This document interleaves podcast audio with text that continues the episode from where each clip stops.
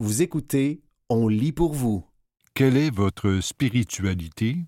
Un texte de Louis Cornelier paru le 13 octobre 2023 dans Présence Information religieuse. Frédéric Lenoir explore avec brio et limpidité les grandes spiritualités qui ont marqué l'humanité.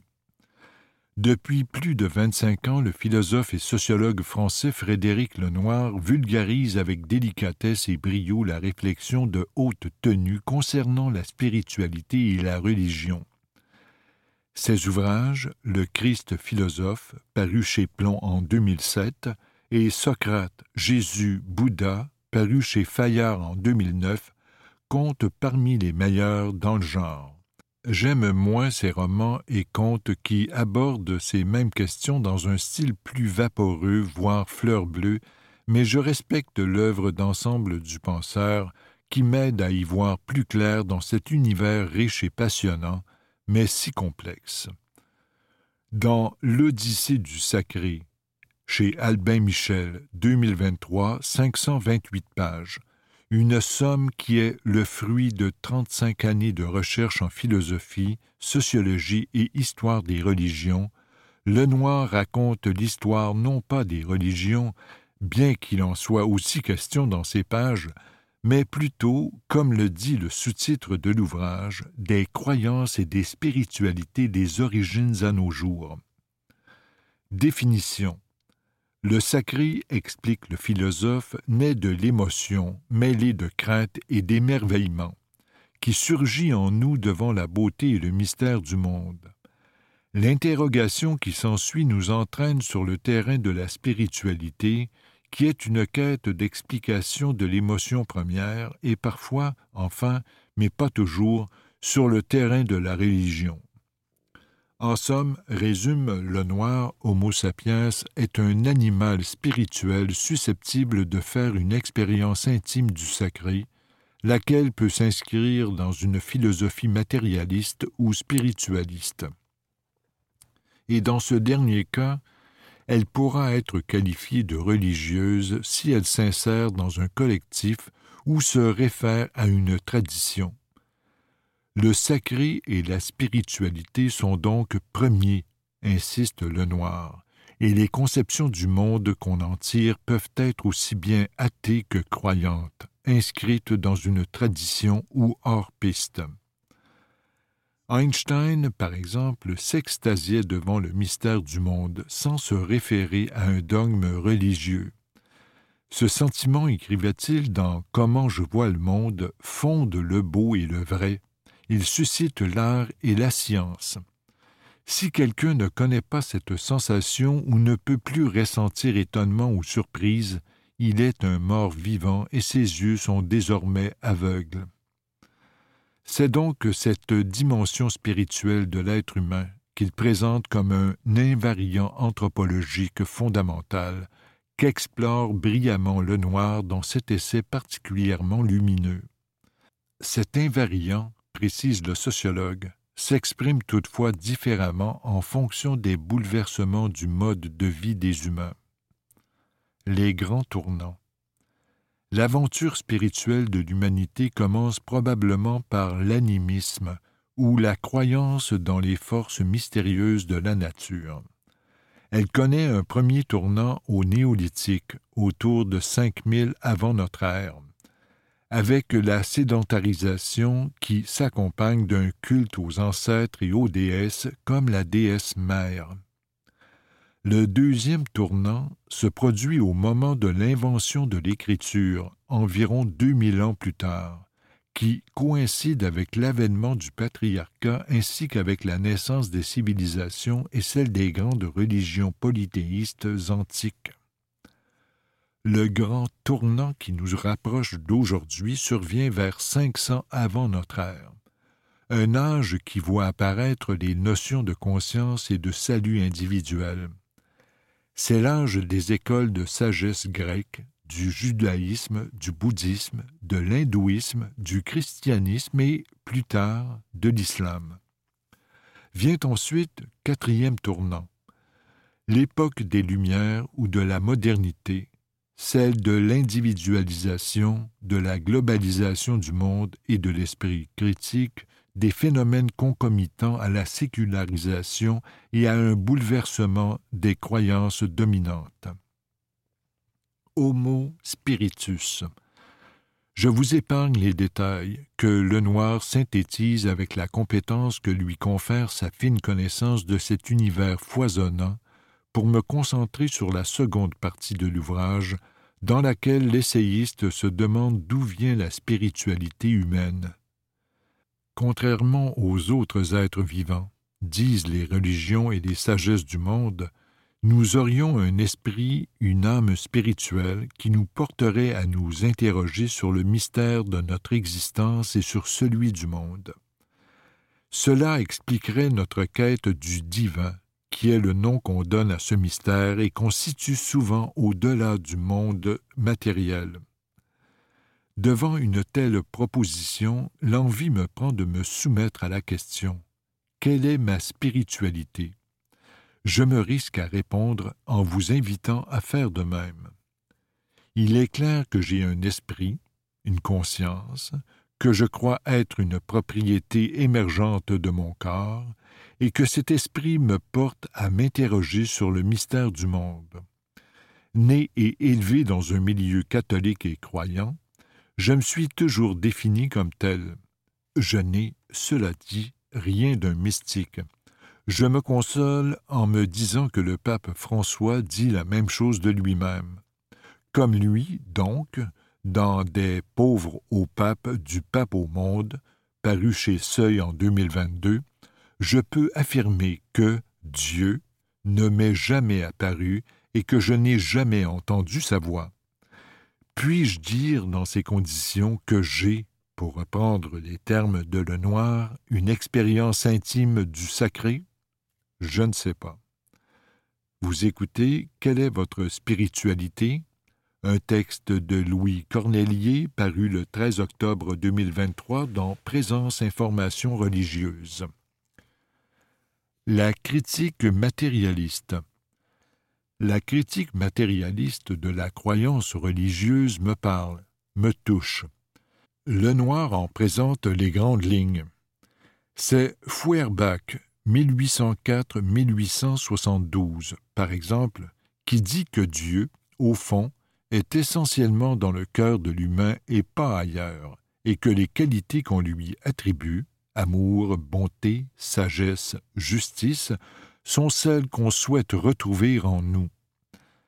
C'est Marx, 1818-1883, d'accord avec Feuerbach, qui affirme qu'on s'invente un Dieu extérieur, dispensateur de promesses de salut dans l'au-delà, pour se consoler de notre détresse terrestre.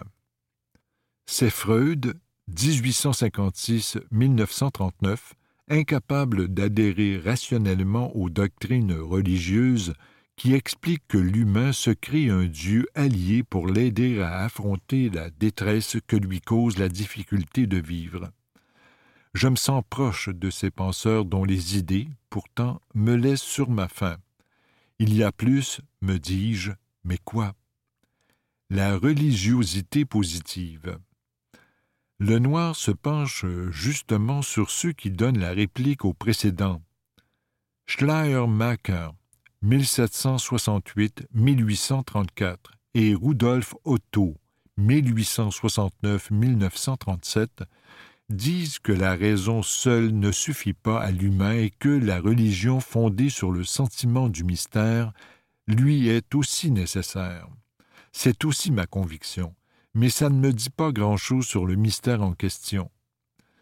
Carl Gustav Jung, 1875-1961, un des maîtres de Lenoir, va aussi en ce sens. Bien qu'il soit d'accord avec Feuerbach et Freud pour dire que l'être humain a projeté sa psyché sur ce Dieu extérieur dont il s'est fait une représentation très anthropomorphique, comme le résume Lenoir, Jung croit néanmoins en la valeur de l'expérience d'une révélation intérieure, comme celle de saint Paul sur le chemin de Damas. Une telle expérience, selon lui, relève du numineux, c'est-à-dire de la sensation d'être relié au divin. Cette révélation serait rendue possible par la présence en nous d'un inconscient collectif imprégné d'archétypes religieux liés à notre civilisation, raison pour laquelle Jung croit que, si on peut devenir athée, on ne peut pas changer de religion puisque cette dernière nous habite, qu'on le veuille ou non, qu'on le sache ou non.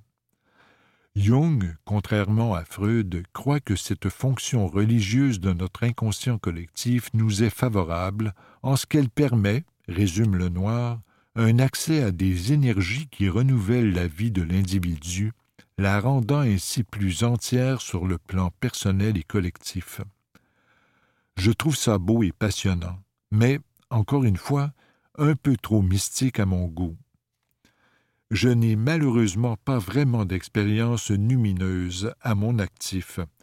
Je me reconnais plus dans l'inconscient spirituel individuel théorisé par le psychiatre autrichien Viktor Frankl, 1905-1997, qui postule qu'une religiosité nous habite et nous pousse à donner un sens à notre vie.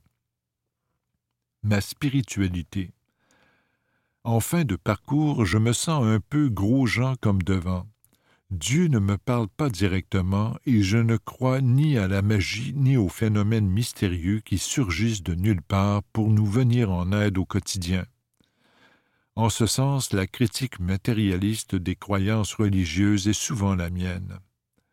Par ailleurs, même sans révélation personnelle, je reste chrétien et si, comme Bernanos, je doute malgré tout presque vingt-quatre heures par jour, je crois au moins pendant une minute que Jésus n'est pas un homme comme les autres, que les miens qui sont partis sont maintenant ressuscités et que je les rejoindrai un jour.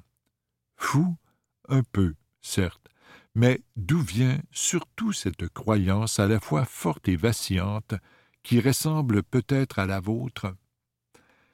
Elle vient de la culture, de ce que m'ont raconté mes grands-parents et mes parents, des centaines de livres que j'ai lus sur la question, c'est-à-dire entre autres ceux de Charles Péguy, de Henri Guillemin, de Jacques Duquesne, de Fernand Dumont, de Jacques Grandmaison, de Pierre Vadeboncoeur, de Grégory Baum et plus récemment du philosophe français Denis Moreau.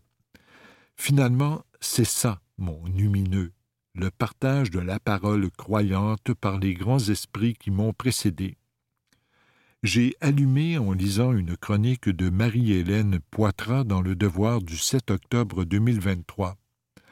L'écrivaine y raconte avoir assisté récemment à Toronto à des entretiens en direct avec l'écrivain argentino-canadien Alberto Manguel. Quand on lui a demandé d'où provenaient les sujets de ses romans, ce dernier a répondu que tout ce qu'il écrivait provenait de ce qu'il avait lu. Ce sont les livres, a-t-il expliqué, qui m'ont appris à dire le monde et donner un aperçu de tout ce que j'allais vivre ensuite, non sans une impression de déjà vu, de déjà lu. J'ai alors compris ma situation spirituelle. Ce sont les livres qui m'ont appris la foi. Je crois, de la manière dont j'ai expliqué plus tôt, par eux, grâce à eux. Les livres précieux ne sont peut-être pas sacrés, mais il y a du sacré dedans. J'y ai trouvé Jésus et, par là, Dieu. C'est ma sorte de spiritualité, culturelle, livresque, narrative, transmissible et partageable par la parole. Rationalité et spiritualité. Dans la conclusion de son livre, Lenoir redit la nécessité de la raison, mais ajoute que cette dernière, prise dans son sens le plus strict, doit admettre son impuissance à saisir le désir de sacré qui habite le cœur humain. Par conséquent, il plaide pour une approche transdisciplinaire, pour une raison ouverte, selon la formule d'Edgar Morin, qui combine la raison analytique du type scientifique et la raison plus globale et intuitive de type poétique. Socrate, écrit-il, était capable d'écouter la voix intérieure de son daimon, tout en philosophant de manière rationnelle. Oppenheimer se passionnait pour l'hindouisme. L'humain d'aujourd'hui, conclut le noir, dans le respect d'un humanisme authentique, doit en faire autant, en cultivant à la fois la logique de la rationalité et celle de la spiritualité, et en les faisant servir à sa compréhension et à son expérience des différents niveaux de réalité. L'exploration de la spiritualité ne fait toujours que commencer, au fond. C'était Quelle est votre spiritualité? Un texte de Louis Cornelier, paru le 13 octobre 2023 dans Présence Information religieuse.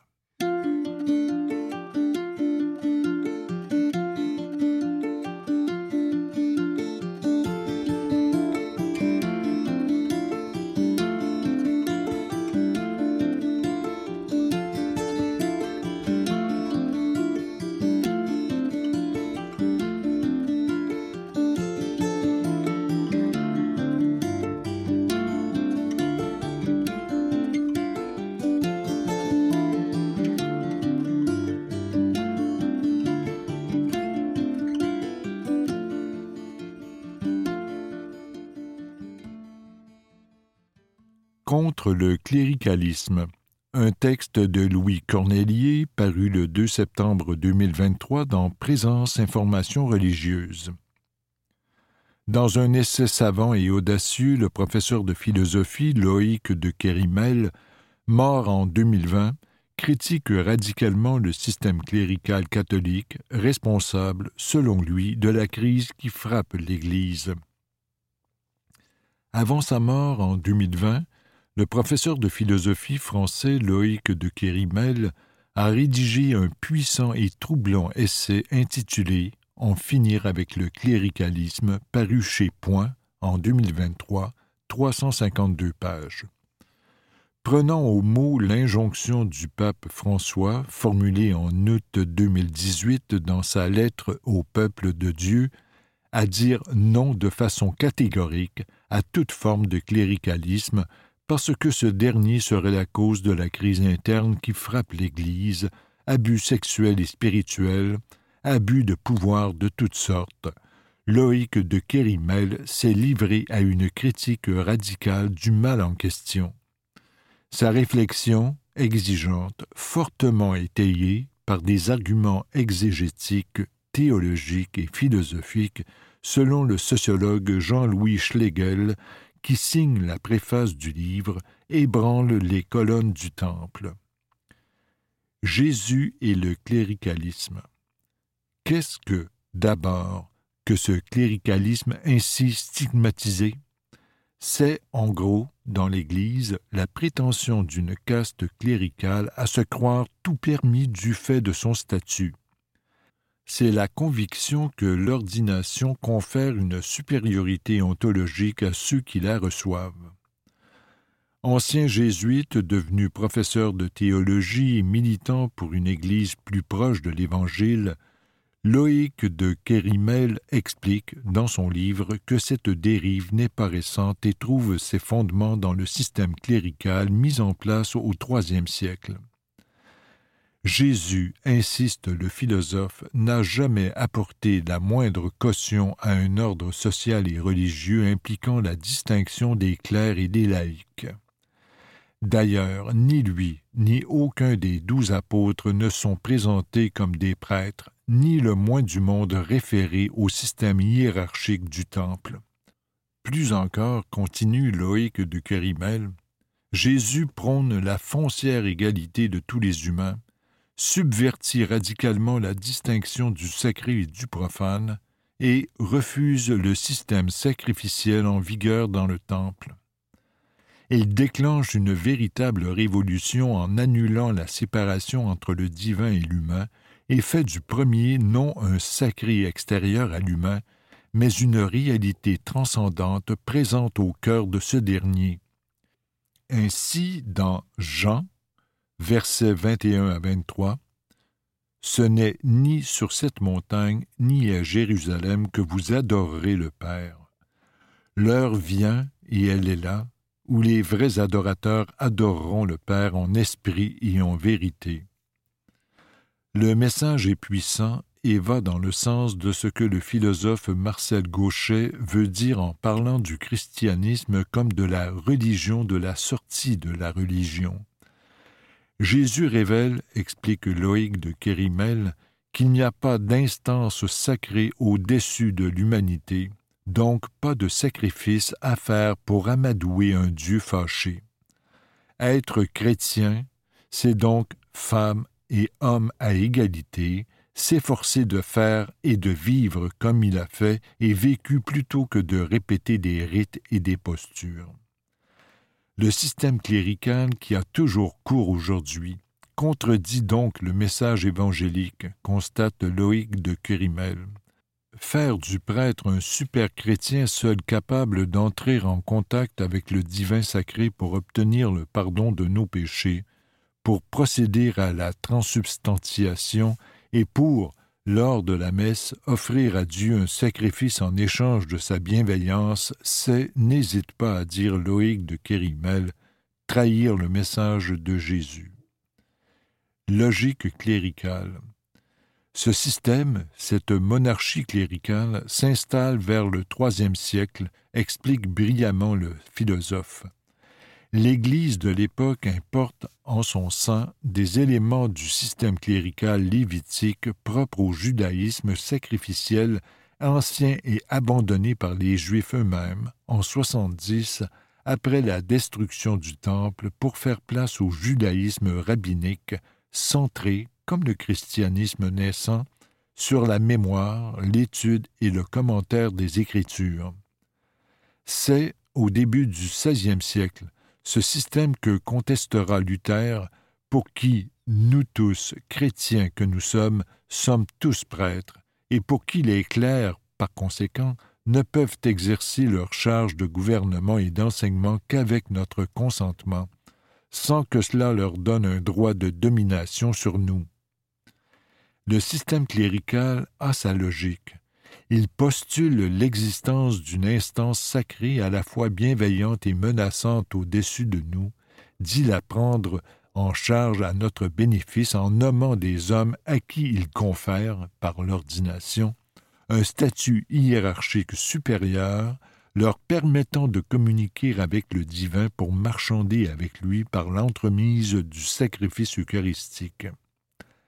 Les femmes, dans ce système, ne peuvent revendiquer le statut de prêtre puisque leur nature, allez savoir pourquoi, rend impossible leur élévation au rang de médiatrice du divin. Qu'on ne se demande pas pourquoi, ensuite, les détenteurs de ce statut peuvent en venir à se croire au-dessus des lois humaines. Proposition. Loïc de Kérimel, qu'on accusera à coup sûr de vouloir protestantiser le catholicisme, frappe fort. Il ne plaide pas, par exemple, pour l'ordination des femmes, mais plus radicalement pour l'abolition du concept d'ordination et pour l'ouverture à toutes et à tous du statut de guide en Église. Jésus, insiste-t-il, n'a jamais envisagé d'ordonner qui que ce soit, ni mâle ni femelle. Plus audacieux encore, le philosophe propose de cesser de voir l'Eucharistie comme une reprise du sacrifice christique où ces êtres plus qu'humains, détenteurs d'un savoir surnaturel que sont les prêtres, entrent en relation avec un sacré inaccessible aux simples laïcs. Il faut plutôt voir l'Eucharistie, écrit-il, comme un repas fraternel lors duquel des compagnons de foi, s'alimentent et s'entretiennent du partage de la parole et du pain, cela afin de mieux irriguer la vie du monde, celle des autres et la leur, et de contribuer à les rendre toujours plus humaines, ce qui n'interdit en rien que la fête soit belle, bien au contraire. Dans les communautés post-cléricales que Loïc de Kérimel appelle de ses voeux, plus besoin de prêtres ayant un statut ontologique différent des autres fidèles, Plus besoin d'Eucharistie magique, mais présence d'un retour à Jésus. Le corps du Christ auquel nous communions lorsque nous faisons mémoire du dernier repas du Seigneur n'est précisément rien d'autre que le corps spirituel que nous constituons du seul fait de faire corps, avec des compagnons de foi, quand nous partageons avec eux le pain et le vin. L'esprit du christianisme, conclut Loïc de Kérimel en s'inspirant du théologien jésuite Joseph Moin, ne se trouve pas dans les formes religieuses désuètes, étrangères au monde et coupables de crimes et d'abus, mais dans l'humanisme chrétien, tiré du message évangélique, qui n'a rien à voir avec un style clérical aristocratique déjà dénoncé par Jésus. Une des clés de cet humanisme chrétien se lit en Jean, chapitre 5, versets 1 à 9 à Jérusalem, près de la piscine de Bethzata, un homme malade depuis trente-huit ans est étendu à terre. Il attend un miracle venu du ciel pour guérir. Jésus, le voyant, s'approche, lui demande s'il veut vraiment guérir et lui dit simplement Lève-toi, emporte ton grabat et marche. Le texte précise qu'ensuite, qu'aussitôt, l'homme fut guéri. C'est ça l'esprit de l'Évangile, l'humanisme chrétien.